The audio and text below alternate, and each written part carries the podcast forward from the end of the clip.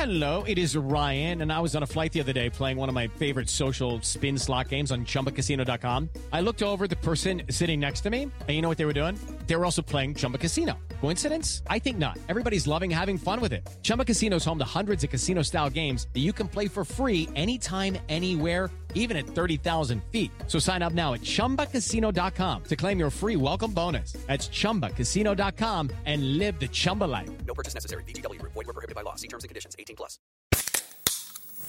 Hey, what's up, everyone? I'm Matt McGachy, the vocalist of Cryptopsy and the host of the Vox and Hops Metal Podcast, where I sit down with fellow metal musicians. We talk all about their lives and music while sharing killer craft beers. If you've ever wanted to sneak backstage and share a beer with one of your favorite musicians, well, Vox and Hops is the podcast for you. This week on the podcast, I dropped an amazing episode with Dom Grimal of The Last Felony, Ion Dissonance, and Cryptopsy. There is this episode and over 450 other ones to help you enjoy life, metal, and craft beer. So what are you waiting for? It's time to become a Vox and Hops head. Cheers!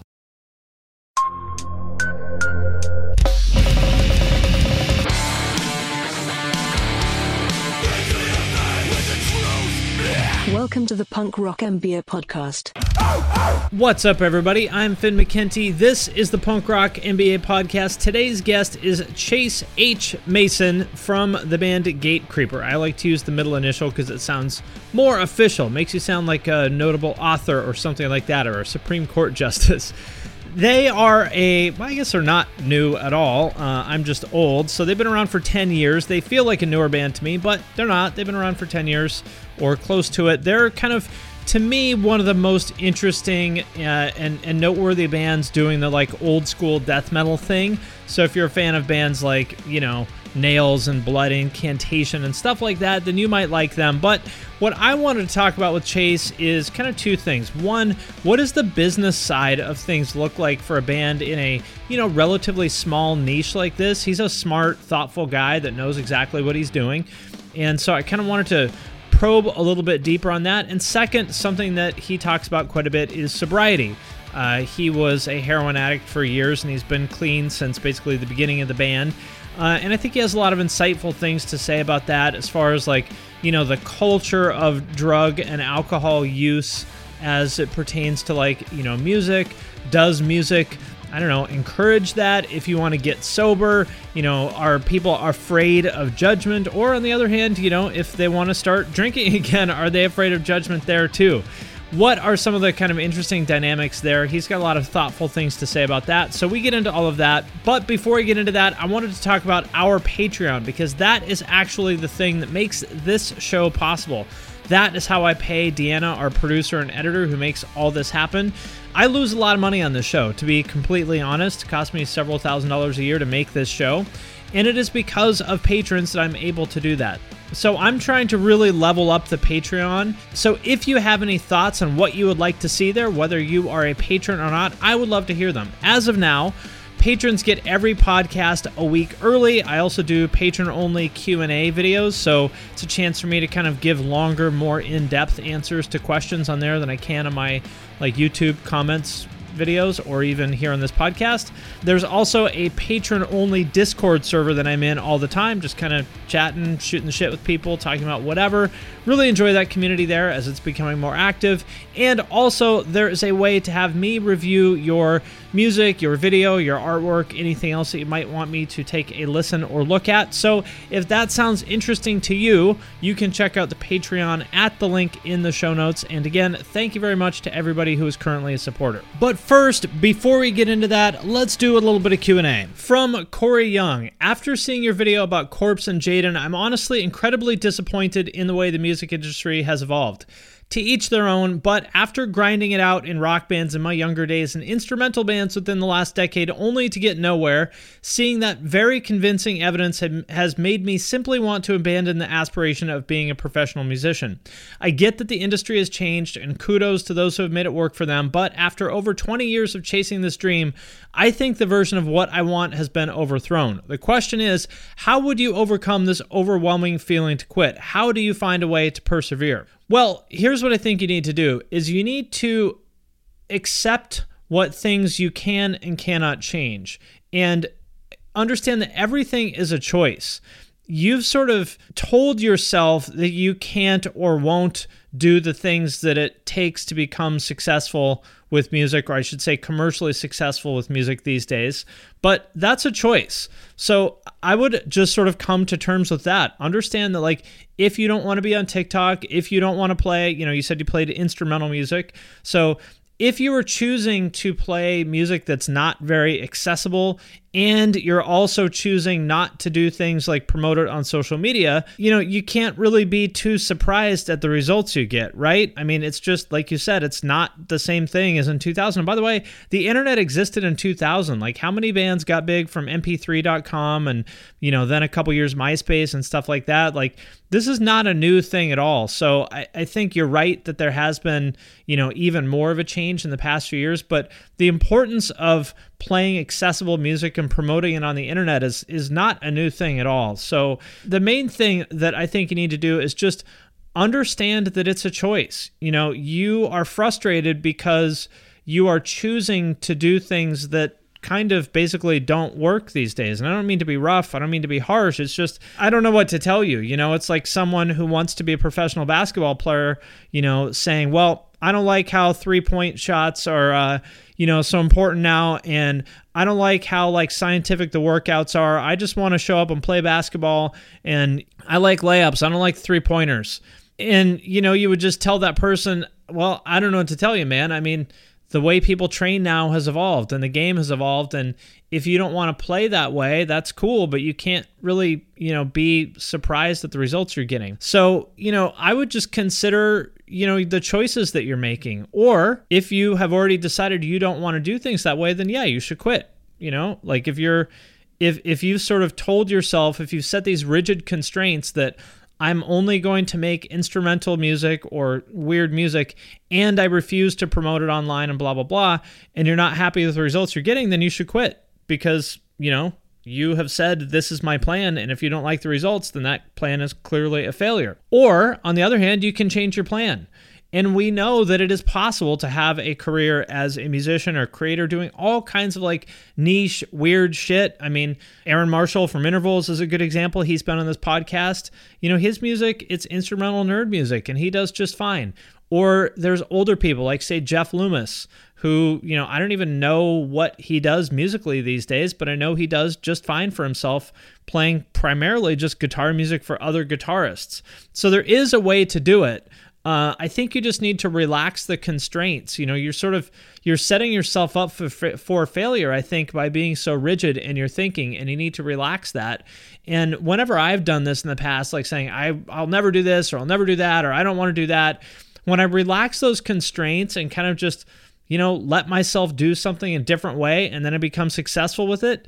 You know what? I feel a lot better. I'm like, wow, I don't know why I why why was I making things so difficult for myself? Why didn't I just like loosen up and do things differently? So I don't know if any of that is helpful, but I think you basically have two choices. Either accept that, you know, you are not going to be successful doing things the way that you are right now and quit, or do things differently. It's up to you. It's a choice. And with that out of the way, let's get into this episode. Chase H. Mason, welcome to the show. Thanks for having me. I have to use the middle initial because that makes you sound more important. Yeah, exactly. And it also makes it sound like the liner notes to like an old death metal record, you know, when it would say Chase H. Mason, lead vocals and harmonies, drums and percussion, as though there was like, you know, marimbas on there. Yeah. What's been keeping you busy lately? You're obviously, well, you've got your live stream coming up, not playing any Yes. other shows, but what's been keeping you busy lately? I mean, over the past year, wrote and recorded uh, the new record that we put out last last month. That kept me pretty busy. You know, writing and recording, but also afterwards, you know, getting everything planned and you know the the surprise release took a lot of uh, planning and scheming behind the scenes and, and getting everything in place so that it, it rolled out perfectly. But mostly just that kind of stuff, hanging out with my dog. I moved to Central Phoenix um, for a long time. I was living in Tempe, like most of my adult life, which is where ASU is. That's a big party school, right? Yeah, So Tempe, is that where like cool people live or what's, break it down for me. I don't know anything about Arizona. So Tempe, it's it's technically it's still part of Phoenix, like a the Phoenix metropolitan area, you would call it.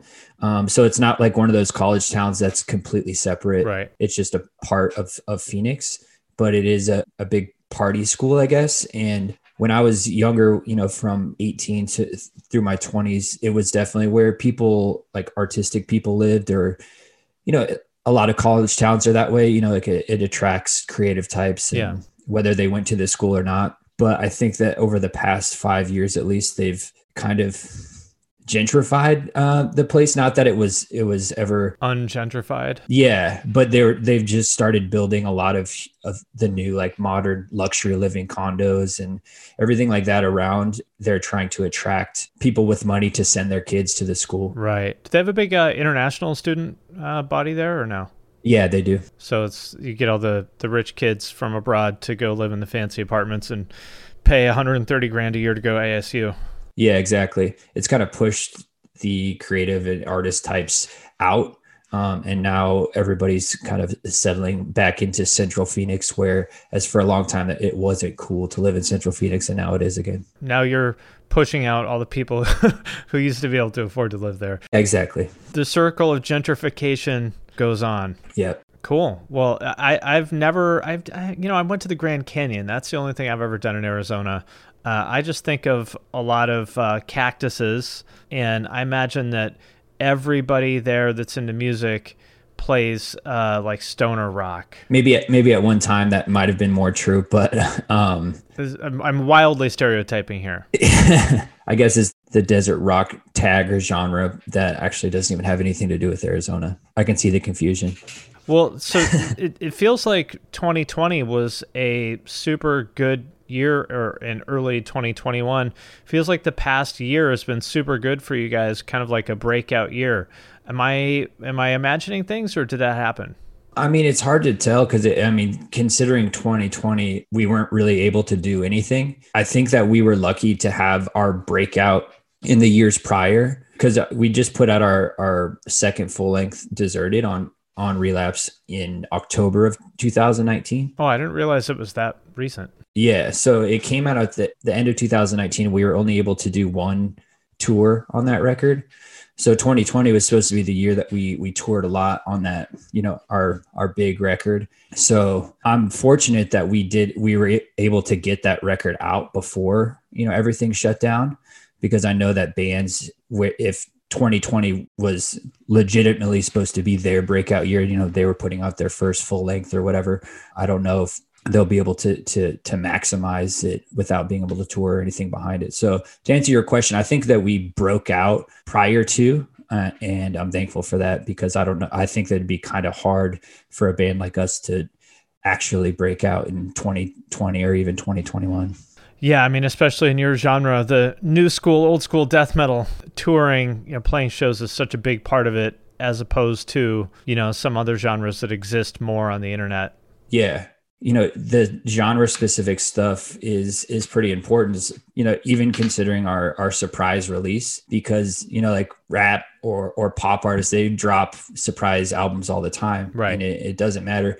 But I think that the genre or, the world that we exist in is important considering how everybody releases records because you know most of those rap or pop artists who are releasing surprise stuff they're not really putting out a physical product with Right. it as well That's true. like they're not they're not releasing vinyl or cds Right. or, or whatever it is so it's a lot easier to make a to to Right. do a surprise drop and they don't have the inventory risk of having you know thousands of unsold records or whatever. yeah there's that part of it and also just the manufacturing it makes it a lot Right. hard you know you got to wait at least four months or something to even get vinyl pressed so And I guess for in your genre, do you feel like it wouldn't work to do just like a digital only surprise release? I don't think so. I don't think that it would have the potency. I think you would get the initial pop and people would Yeah. be talking about it, but I think people would forget out. I mean, people are just going to forget about it soon anyway, just because Sure. that's how we all everybody rolls. But I think at least having a physical product, it, it prolongs the uh,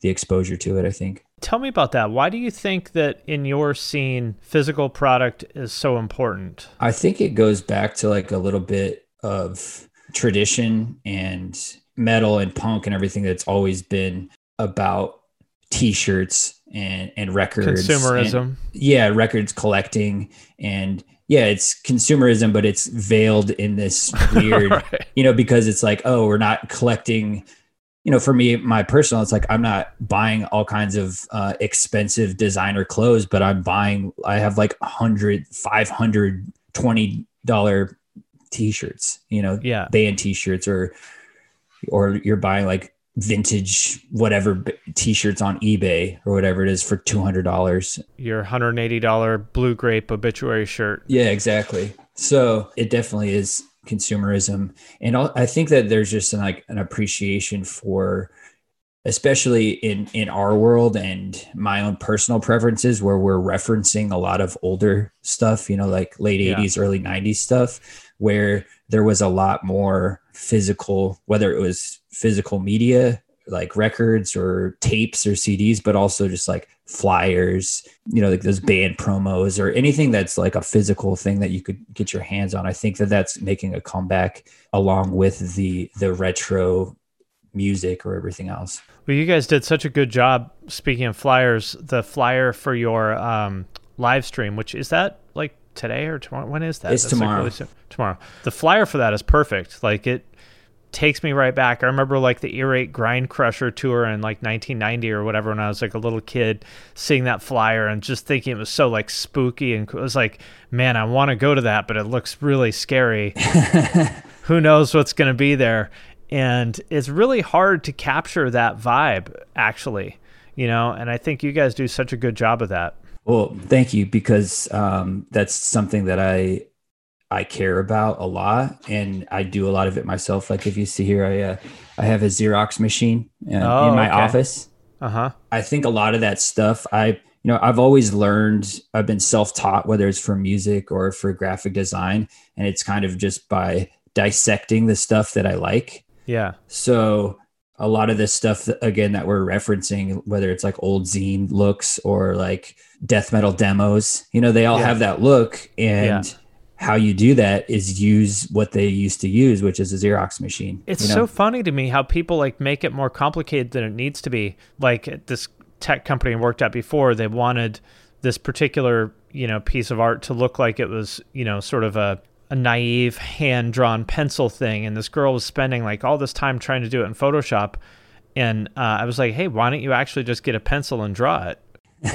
and she was like, "Oh, I mean, yeah, oh, yeah, I I could do that." You know, it's like it's weird to me that people don't just do what you said. It's like, well, how did they make this in the first place? Why don't I try it that way? Yeah, I had I had a similar a breakthrough, I guess, when you know when I started the band, I knew exactly what I wanted th- everything to look like, and it was look exactly like the stuff that I liked. You know, um, like Slayer Mag and any of Yeah. that. You know, it just has a certain look to it that I, I wanted to replicate. You know, for the lack of a, a, a better term, but um, I was trying to do it in Photoshop. I was like trying with different techniques or filters or like masks or whatever texture layers and you can get kind of close but then i i started commissioning people that i found whether it was like at the time like on tumblr or whatever that were doing stuff that i liked i didn't understand how they were doing it but i liked what it was and I eventually became friends with a guy named Dean, and I commissioned him to do a tape layout for us for like a, a tour tape. And he he kind of dragged me along, you know, through text his whole process. He's like, "All right, here's what I'm doing," and then I'm going to go to Staples, and then I'm going to go, I'm going to Xerox it, and then I'm going to scan it back in. So I'm going to show you what it looks like before I do that. And I was like, "Oh, okay, that's how you do it." And he kind of gave Right. me the whole recipe. It's almost like deep frying a meme or something, you know? Right, right. So he gave me the whole recipe and then I just took it from there and I was like, all right, I'm just going to do it. I still commission a lot of stuff like shirt designs or whatever, but I, I like to handle it, a lot of it myself, just because I, I, I think that I figured out how to do it right. When I get the chance to commission someone who I'm a fan of, like I really enjoy that. For example, I got Michael Shantz to do like my cartoon monster shirt because he's one of the people that really pioneered that style. He did a lot of the early artwork for Oli Sykes brand uh, Drop Dead back in the day, and I was really excited to be able to like pay him to make a shirt for me because I'm just like a fan of his work. Do you kind of have that same like dynamic of being excited to work with these people? Or for you is it like oh, i'll only outsource it to someone else if i can't do it myself? No, I love outsourcing stuff, whether it's like album covers or sh- merch designs because I'm always looking for for new artists or whatever it is like cuz I'm interested in it. So I, I you know follow them on Instagram or whatever and I'm always on the hunt not only because I'm interested in the in the art or the design of it but I'm also aware of how important it is for our band to like have cool merch designs or whatever Mhm. it is. So I I do really love commissioning whether it's someone that I already know, like another artist like you said that you've followed for a long time or finding someone new because it's one of the aspects of playing in a band besides the music where it's like you're basically collabing with somebody Yeah. you know like let's Yeah. let's work together for you know instead of in another type of music or whatever you can collab with someone like a, if you're a soundcloud rapper you can col- collab with someone else and you do a track together. Right. that's not really how it works in our world but it's almost it's the equivalent of that like hey i like your art.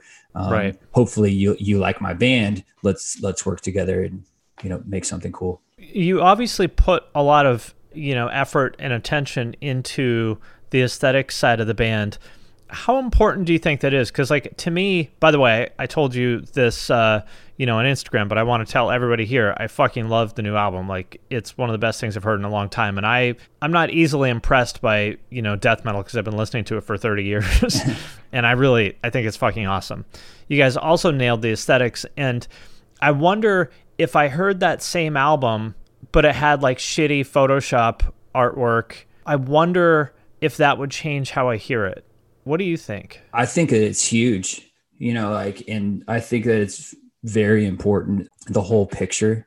You know, obviously, you need to start out with good songs, good music, or, you know, good musicianship or whatever it is, good production. But as far as a record or just a band as a whole, like, I think that really focusing on the big picture is super important and i think that that's where a lot of bands like it's a misstep for a lot of bands where you have a really good record or re- uh, really good songs and then the album art is terrible or your merch designs are terrible or whatever like it seems very shallow to think about it that way because when people are just like oh it's it's all about the art the music but But I don't I don't think it's shallow at all. Like people like you're saying like the music is one part of the experience, but it's not the only thing. And like we all look back to these you know experiences we had looking at some you know album some lp back in the day and geeking out like me and the accused you know i loved that and th- their artwork is so detailed you could spend like an hour just looking at all those little details. Like you know i don't think there's a dichotomy between having cool aesthetics and having like integrity with your music. Those two things work together to me. Yeah i mean i, agree it's weird to me that people would like feel that there's something wrong with like putting effort into the aesthetic. You know what I mean? yeah But there is some of that. There is. And also, as far as merch stuff, people will in our world or whatever will be like, oh, they're a merch band. You know, like they have Right, they have right. 20 shirt designs. And it's like, yeah, of course we do. Number one, because I I like doing this stuff. I like having cool merch designs. And also like that's where we make our money. Sure. I mean, streaming. You know, you guys, you guys are one of the bigger bands in your genre, I think. And I looked earlier, you have seventy-seven thousand monthly Spotify listeners, which is that's you're not making a lot of money on that. Yeah. So it's got to come from somewhere. Yeah. And it's like, oh, Spotify is bad, but selling merch is bad. Yeah. Charging for a live stream is also bad. Right. Like, dude, what do you what am I supposed to do? You know? And then the same people are the ones that cry about supporting, oh, you got to support the artist. It's tough. Yeah. You were talking about the album art, like how it used to be back in the day. It was like important when people were flipping through records or whatever to have something Sure. that would stand out. I think it's the same idea now, where it's people are just scrolling through social media, scro- scrolling through Instagram, where if you don't have something that pops out to them or, or looks cool, or I mean, doesn't even have to be super unique, but just something that will stop someone for one second to, to look at it or click on a link. I think that's super important. So I think those fundamentals um, have transcended from the analog to the digital world, those same principles. Yeah, absolutely. And the sort of need for content at scale now is a big difference, you know, whereas before, like, you know, you've got the Blessed Are the Sick poster behind you, they could milk that for that image on t shirts and posters and whatnot for probably years. But now people just the the volume of imagery that people see, it's like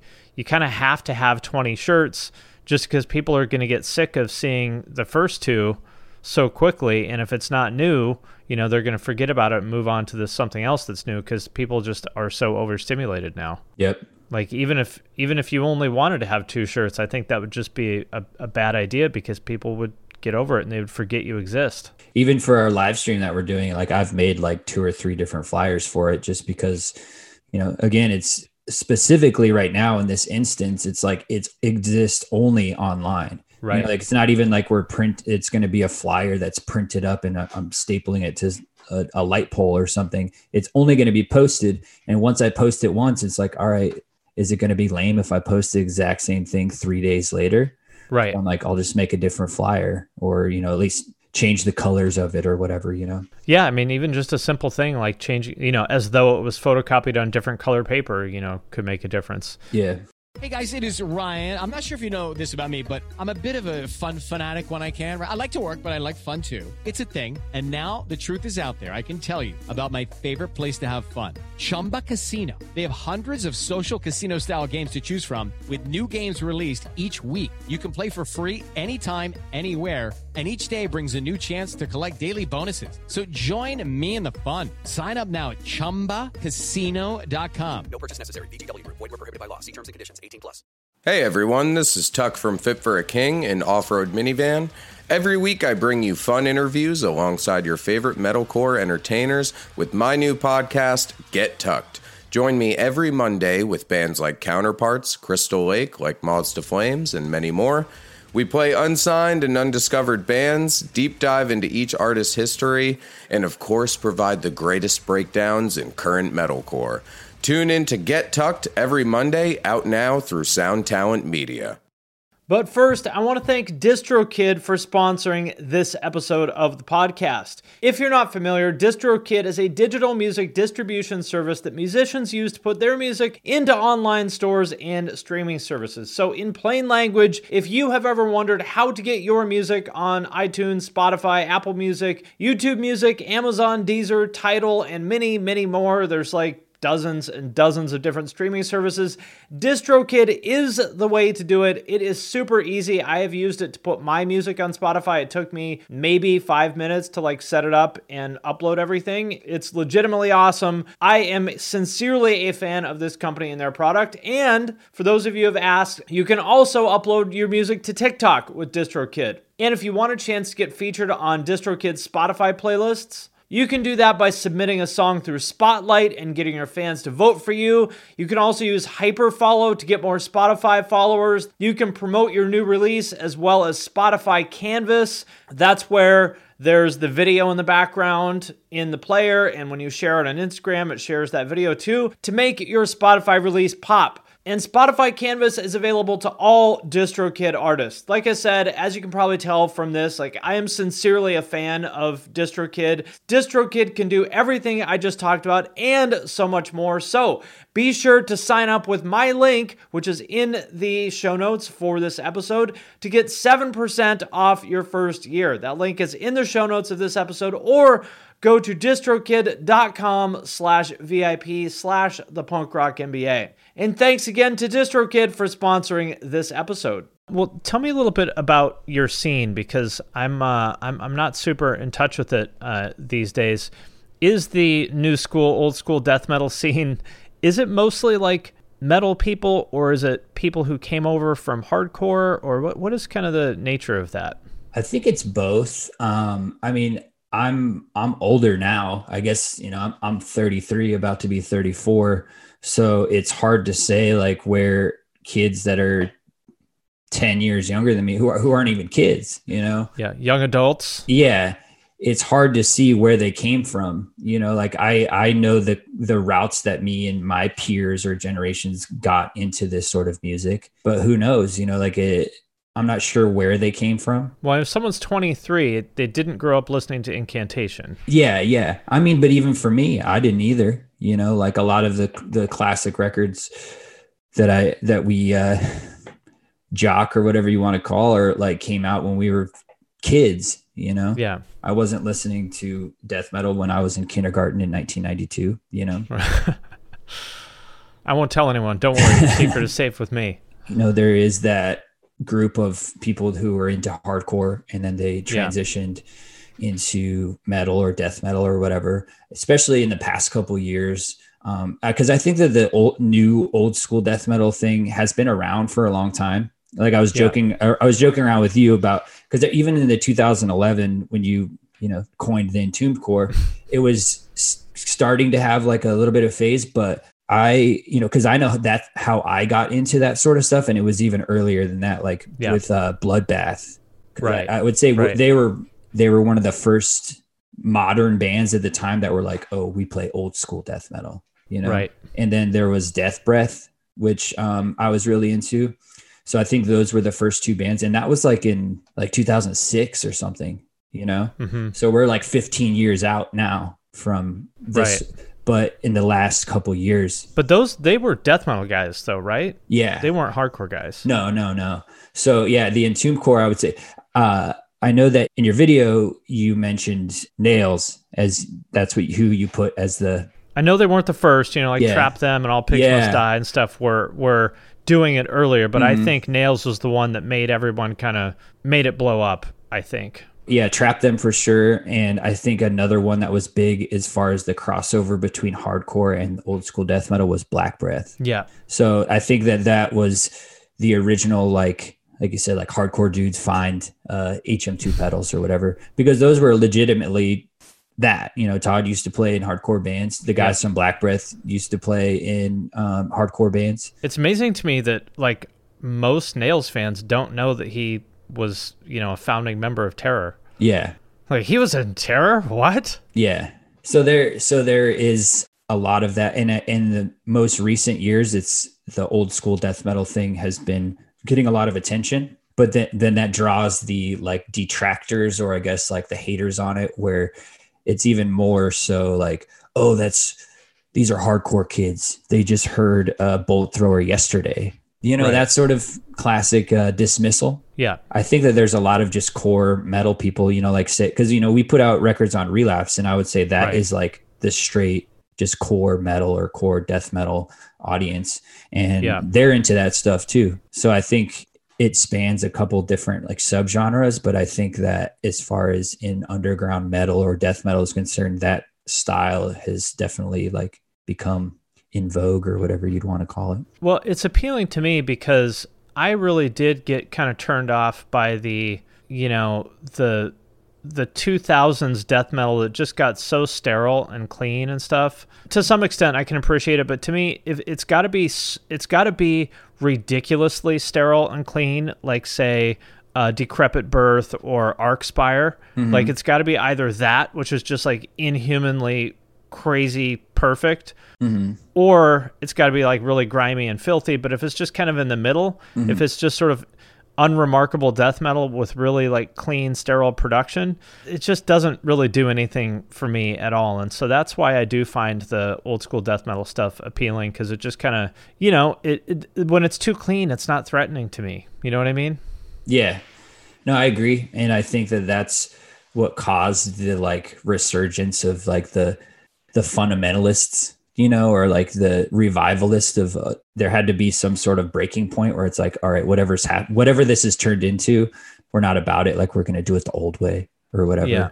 But I you know, I w- I was getting into death metal and stuff in the in the mid 2000s and like when I was a teenager, you know, like Black Dahlia Murder or whatever Right. was a, a good entryway for me because you know I was young and I remember seeing like uh, one of their vi- videos from Unhallowed, like on Headbangers Ball, the Jasta Headbangers Ball, Yep. and then finding bands that Trevor had, would name drop because I remember reading an interview with him in Revolver, and it, they did this like artist on artist interview series, and he interviewed Jeff Walker, I think, from Mhm. Carcass. So it just like would find Carcass, and then he would, you know, a lot of those. Like uh melodic death metal type bands in 2000 so i like heard At the Gates slaughter of the soul Right. and then i just kind of like continued digging from there It's interesting to me that incantation seems to be kind of the reference point for you know most of the bands doing old school death metal. Um, not so much you guys, but that seems to be the band that a lot of people are referencing now. Um, what do you think it is about that band that is you know kind of capturing everyone's attention? Incantation like when i was first getting into old school death metal i didn't at first latch on to incantation because it was way too like chromatic. I definitely was drawn to the swedish stuff just because it was catchier and it was a little bit um, more accessible to me at the time at least what i was listening to beforehand. And but once i had had gotten pretty deep into death metal i finally something clicked and incantation really was really appealing to me and then like immolation and, and, stuff like that which it's if you know your death metal and you do it's like it's way more it's not melodic at all it's very No. dense it's very murky Dissonant. yeah And sludgy and so i think that there's definitely a certain sub sub genre of the incantation style bands and i think that there's because all of this stuff that we're doing is all referential you know so i think Right. that you can trace it back just very you could put it in different categories like this is the old school death metal bands that love incantation the incantation core, entombed core. yeah Yeah. I'm curious why the New York death metal seems to not really have. Well, I, those are New York bands, but New York death metal is slammier kind, like hmm. internal bleeding and pyrexia and early suffocation. Why that doesn't seem to have a lot of currency these days? Yeah, I feel like it used to. I, I remember because I would listen to them and I would download all of them, but all Yeah. like the suffo- suffocation clones. Right. You know, like Yeah, I I feel love like there was a. stuff. lo- I feel like there was a lot of them. There was f- a fucking unbelievable amount of them, and all the the Texas version of it that was maybe even a little bit more like groovy. Yeah, but you're right. Like that doesn't really, even though they were in the same time frame, bands that were doing that aren't really considered old school death metal. You know, Right. Which is weird. And, and I would, and they were that stuff was way more popular than incantation was back then, yeah, and maybe that's why. I think what the answer to that is is because those suffocation influence bands or like the internal bleeding, like pyrexia influence bands, that was kind of absorbed by deathcore. Right. You know, and right. that within death metal, deathcore is a bad word. You know, it's a it's a it's a naughty thing. I'm told that Gatecreeper is a bad word now. Is that true? Depends on who you ask. You know. Because I, I said, you know, I posted it. I said, well, I really like this album, but I'm ashamed that I like something that is going to end up on elitist's top 10 list. And a bunch of people are like, oh no, they hate Gatecreeper now. You're good. Yeah. Well, I mean, it's the same as anything in a in an underground or subculture thing. Once you get some sort of success or popularity, then those people want to hate on you. Right, right. Well, what can you do? Yeah. Another thing, if you don't mind me asking about it, that you talk about quite a bit is sobriety. hmm You've been uh, sober for uh, how many years now? Eight years, eight and a half. Eight years. Okay, so you, you're you're seems like this is a permanent thing then. Yeah. I mean, I would hope so, but Well, you know, if it's eight if it's eight months, you you know, relapses happen. You Yeah. know, people people have slips. That's part of the process. But if you made it eight years, and you're probably in good shape. yeah. Is that hard to do within the scene with so much? I mean, I feel like alcohol in particular is such a big part of the metal scene. Mm-hmm. And for some people to be around that, that's difficult. Like my mom really, she was, you know, she was an A and she did not like being around alcohol at all. Is that a challenge for you or no? Not really. Um, I mean, number one, alcohol was never really my thing. Like I got into like hard drugs super young. Gotcha. Okay. I thought, I thought it was alcohol. No, so heroin was my thing. Got it. but I got into that stuff when I was, you know, I started doing that when I was 16. So by the time I was 21, I didn't have like a normal bar alcohol experience. You know, I was Right. already, I was already on to other things, you know? You were nodding out at the bus stop. Yeah, exactly. Number one, alcohol is not really my big thing. So I'm not really like triggered by it, you know? Right. but I do recognize that I miss out on some some social interaction. You know, like on, on tour, say, not even just being at the classic show experience, but just within band. I say we're touring on a touring package and it's to other bands. It's very classic, like, hey, let's have a beer together, and that's how you Right. bro down. You know, you have a couple drinks together. So I understand that that's I'm missing out on the the social interaction that that involves alcohol but it's it's not it hasn't really been an issue like most of the time you know first meeting someone and they're like hey we buy you a beer or let's have a drink. And i just tell them you know i'm sober. And ever i've never had someone be disrespectful about it. And they're just like oh that's cool. Okay. Yeah, I think a lot of people who are maybe considering, you know, who are, who are thinking about stopping drinking are afraid that that's going to happen or that they're going to say they don't drink and people are going to judge them or that it's going to be weird. And uh, to those people, I would say it's not going to be weird. Just you don't even have to tell them you're sober. You could just say, uh, you know what, I'll have a diet coke, Yeah. and they'll be like, okay, I oftentimes find the most awkward experience is when someone else makes it weird, like, oh, is it cool if I drink in front of you? Or if like I'm, you know, I'm like hanging out with a new friend or like with a girl or something, and they're like, oh, is it cool if like if not, it's totally fine. But like, Right, is it right. cool if I have a drink? I'm like, yeah, I don't care. Like, Yeah. I appreciate you asking, but yeah, you know, I, I think an important thing is like I didn't stop doing that stuff because I didn't like it. I stopped it because I liked it too much. So, I'm- so it's not like I'm going to judge you like, ew, you're drinking just because Yeah. I'm sober now.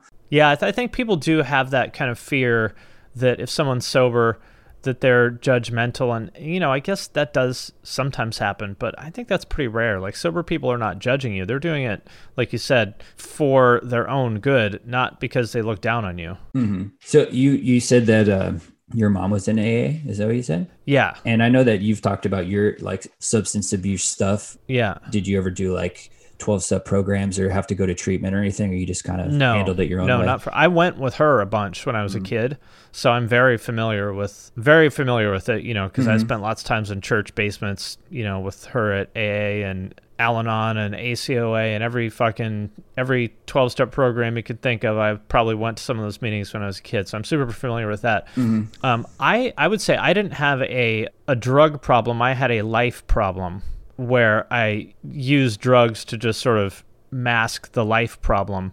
And then once I took care of the underlying issues in my life, like that I had a horrible job that I hated and a very unhealthy relationship, once I took care of those things, I didn't want to use I didn't want to drink or do drugs anymore. Like if I wanted to do drugs right now, I would. Yeah. I just don't want to. It's the opposite of people like, oh, I could quit anytime if I wanted to. I just don't want to quit. It's like the opposite of that. I could start anytime I wanted to. I just don't want to start. Yeah. Like I asked my dad once, who was like very hardcore. Like he was like shooting speedballs in his neck level of like drug use, you know? Respect. yeah, he he went there, you know, free basing and the whole nine yards. And I was like, you know, were you uh, were you a junkie? And he thought about it, and he was like, I wasn't a drug addict. I just used a lot of drugs because he quit as soon as he wanted to. Also, you know, he's mm-hmm. like, yeah, all right, I should probably be done with this, and then he quit. Yeah. I, I suppose to some extent that's just semantics, but I do think it's a meaningful difference in that for people like him and me, fortunately, it's not difficult to quit mm. as compared to other people. You know, like my my stepsister died of an OD. I don't remember if it was like Percocet or one of those kind of things. It like fucked up her liver because you know they have Tylenol in them, mm-hmm. and she was taking too many. And my dad told her like, if you don't stop, you're gonna die. Mm-hmm. And then she kept going and she died. She couldn't stop even though she knew the consequences. Yeah. So to me, that's kind of the difference is like, you know, are you able to stop when you know that you should is a meaningful difference to me. Yeah. Everybody handles things differently. Everyone has different life experiences. And like, you know, I've, I had to, it took me a long time. Like I, there was several years of me kind of bouncing back and forth where Sure. it was like, I know that I need to stop because my life is, I can't hold a job. Like I'm, I'm basically homeless. I am homeless. I'm not living on the streets, but I'm just like bouncing around different Yeah. friends' houses or whatever. And I know what my problem is, but oftentimes it's mixed with like what you said, like life, life problems where you are the, you are the problem. It's not the drugs Yeah, and, or both. for me, like I went to a couple different treatments and I ended up the last time um, in like a six month treatment program and they have you do AA and, and 12 step programs. And I never fully like sipped the Kool-Aid on all that stuff, but I definitely needed the treatment just for the fact that I needed to just be put away for a, an extended period of time to just remove myself and like kind of get my, get my feet on the ground before I went back to trying to live a normal life. That's kind of how I feel about 12 steps is like I don't you know there's a lot of stuff there like I don't believe in God for example. And I think some of the stuff is kind of weird like I forget which step it is where you call and make amends. Yeah. and like you call somebody that you haven't talked to in 10 years and they're like hey man I'm really sorry about the time I did blah blah blah. And they're like oh uh yeah it's cool. I actually didn't even remember that that happened.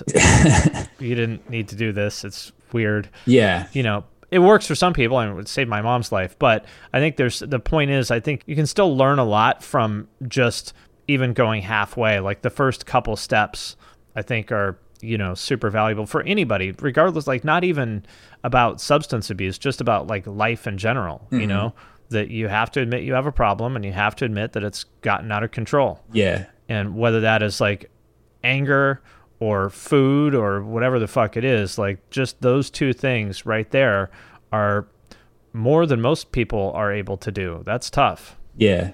I, th- I think it's important, like you said, that you can just kind of take the pieces that work for you. And because I, I, I know that I, when I first went to an AA meeting, then they started talking about God. I was like, oh, no, I'm out. Peace know, out. I- and I didn't go back. working. And I didn't go back.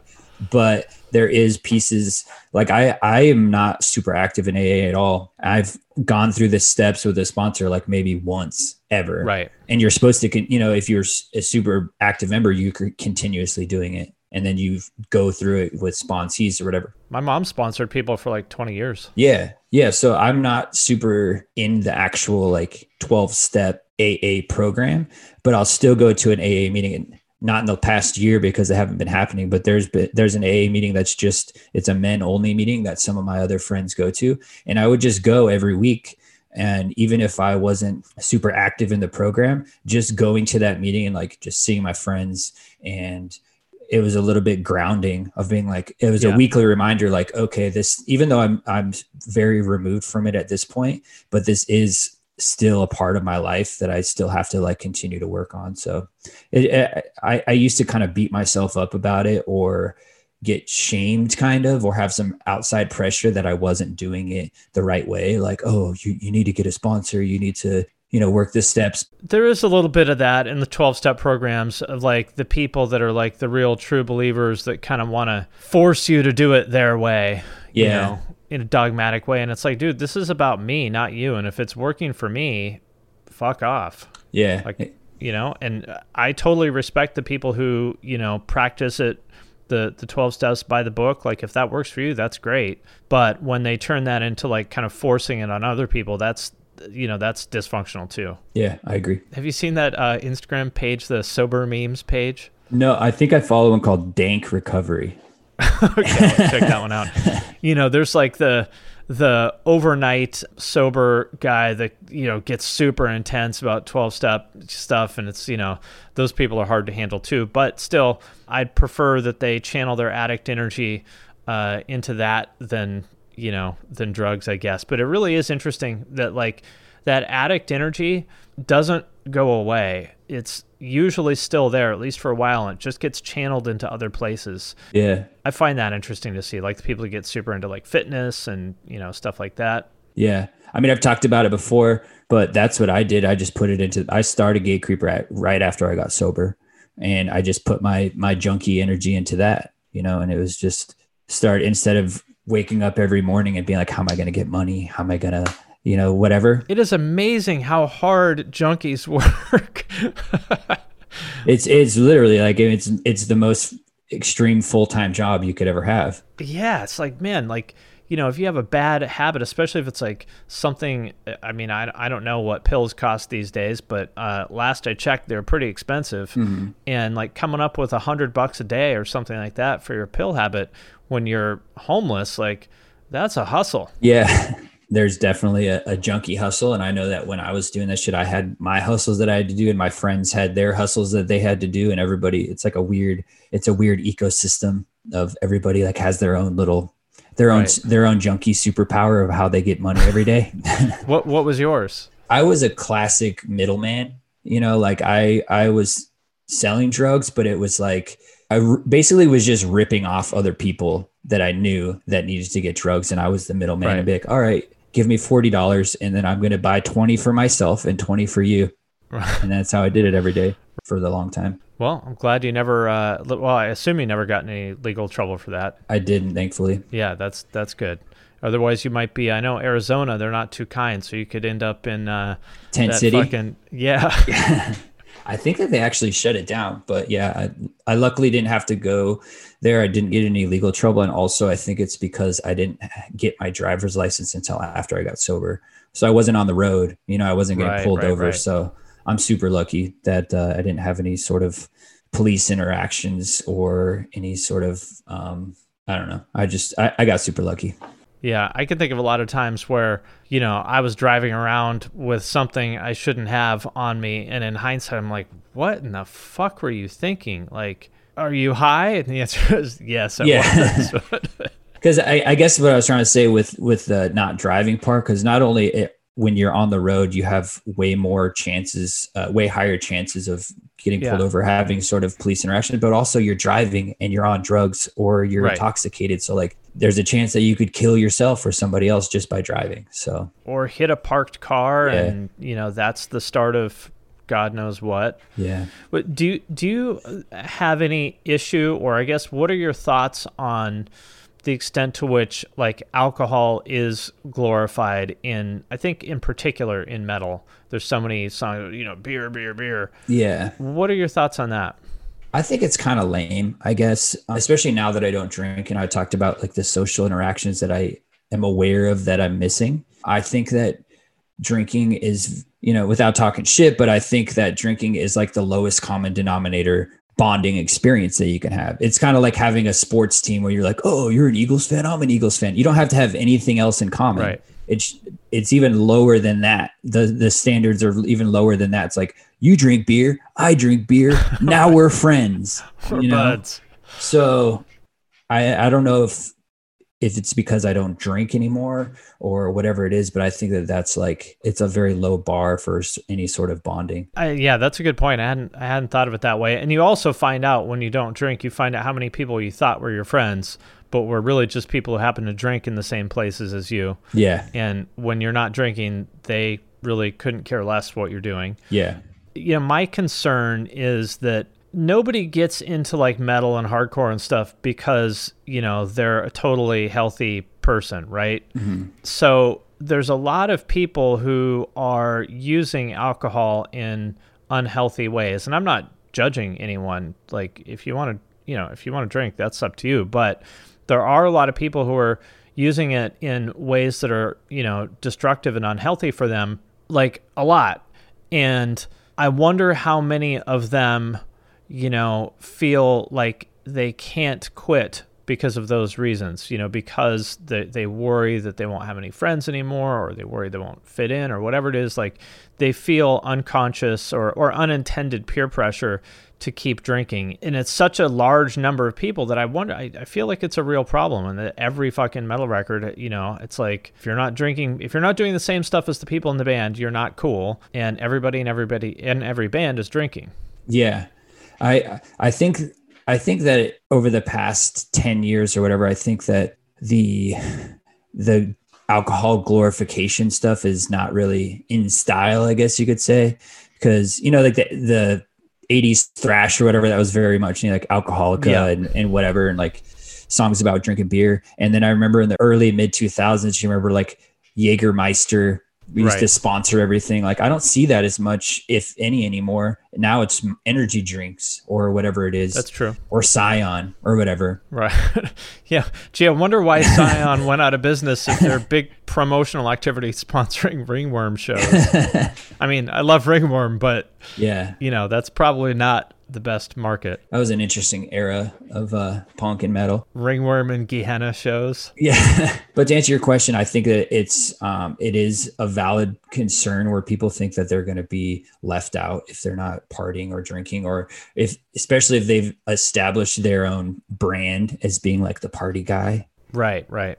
So I, I almost have concerns the other way around, and it's just like these weird these thoughts that are I think that they're maybe like whatever you call it where like risk management or Uh-huh. just like building me some sort of exit plan you know that how we do of always like somehow if i need a way out this is how i'm out Yeah. I, i'm i wonder like what if i start drinking again or say i want to start smoking weed or something but i've established this whole thing Right, where i'm a right, right. sober guy you know like is everybody going to be pissed off or whatever it is? That's true. you know like They maybe I- probably would be. yeah, I'm like, maybe I shouldn't like talk about it so much just so I do. If I choose that I want to, maybe I'll, I'll be able to do that. But I think that's just weird addict, whatever behavior, ways of thinking. Well, I think you should just start drinking non alcoholic beer, but don't tell everyone that it's non alcoholic. So you know you've you've sort of de-risked your life by removing the sober guy part of your brand, but you're still actually sober. So now you have a both you have the best of both worlds. Yeah,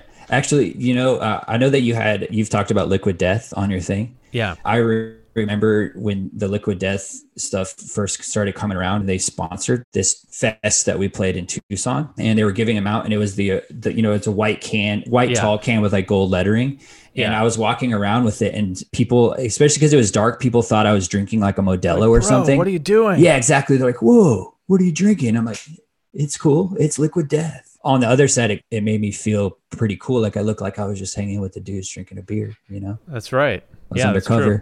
I've heard about people getting uh, pulled over uh, for drinking them, like in the car on the way to work.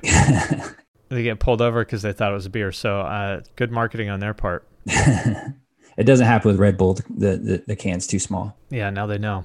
Cool. Well, I won't keep you too much longer. I know you got uh, a lot of stuff going on, but uh, before I do, any uh, parting words of wisdom or uh, you know life advice you want to offer the kids?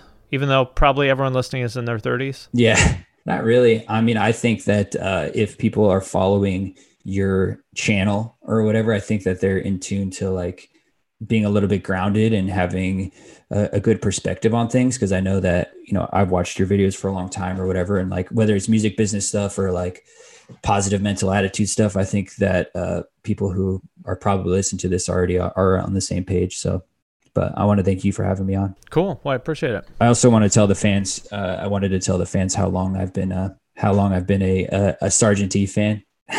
How long is that? I th- whenever Metal Inquisition was was that like 2007? Oh shit! Yeah, 2008. Wow. Yeah. Because I I was in that world of like the blog spot stuff. Like I had one of those download Right. blogs, a MediaFire Uh-huh. download blogs. Oh, I love that era. That's like Slayer Mag to me. Yeah, exactly. You got, you got the Cosmic Curse and all that good stuff. Yeah. But I think somehow I, I landed on it from there. Even though it wasn't a Metal Inquisition wasn't a download blog, it was in that world. So I, I've been following ever since. So Wow. Amazing. That's like, yeah, that's wow. if anybody wants to cred check me, That's right. cool. Well, I appreciate it. And uh, hopefully we'll get to hang out next time uh, I'm in Arizona or you're in Seattle. yeah, cool, man. Thank you for having me. All right, my friends, that does it for this episode of the podcast. If you made it this far, thank you. Thank you for listening. We sincerely appreciate each and every one of you. If you want to help the show, there's a couple things that you can do. First of all, share it on social media. If you share it, tag us, tag Finn McKenty, that's me, and tag Deanna Chapman, that's a producer. Second thing you can do, if you really, really, really love us and really want to support us, you can support us on Patreon. There's a link to that in the show notes. You can leave a review on Apple Podcasts or wherever else you're listening to this, or you can do none of that. And you can just sit at home, think about how awesome this podcast is. That works too. Again, thank you very much to each and every one of you for listening. We sincerely appreciate it, and we'll see you next time. Judy was boring. Hello. Then Judy discovered ChumbaCasino.com. It's my little escape. Now Judy's the life of the party. Oh, baby, Mama's bringing home the bacon. Whoa, take it easy, Judy. The Chumba life is for everybody. So go to ChumbaCasino.com and play over 100 casino-style games. Join today and play for free for your chance to redeem some serious prizes. chumba ChumbaCasino.com. No purchase necessary. Void where prohibited by law. 18 plus terms and conditions apply. See website for details. Ever wonder what a punch from Elton John feels like? Or how you'd cope with having turned down the chance to be in Nirvana? Or what signal Keith Richards gives when he wants you to get the hell out of his hotel room? Fans of Too Much Effing Perspective don't have to wonder because they've heard these exact stories and a jillion others on our podcast. I'm Alex Hoffman, former tour manager for Radiohead. And I'm musician and comedy writer Alan Keller.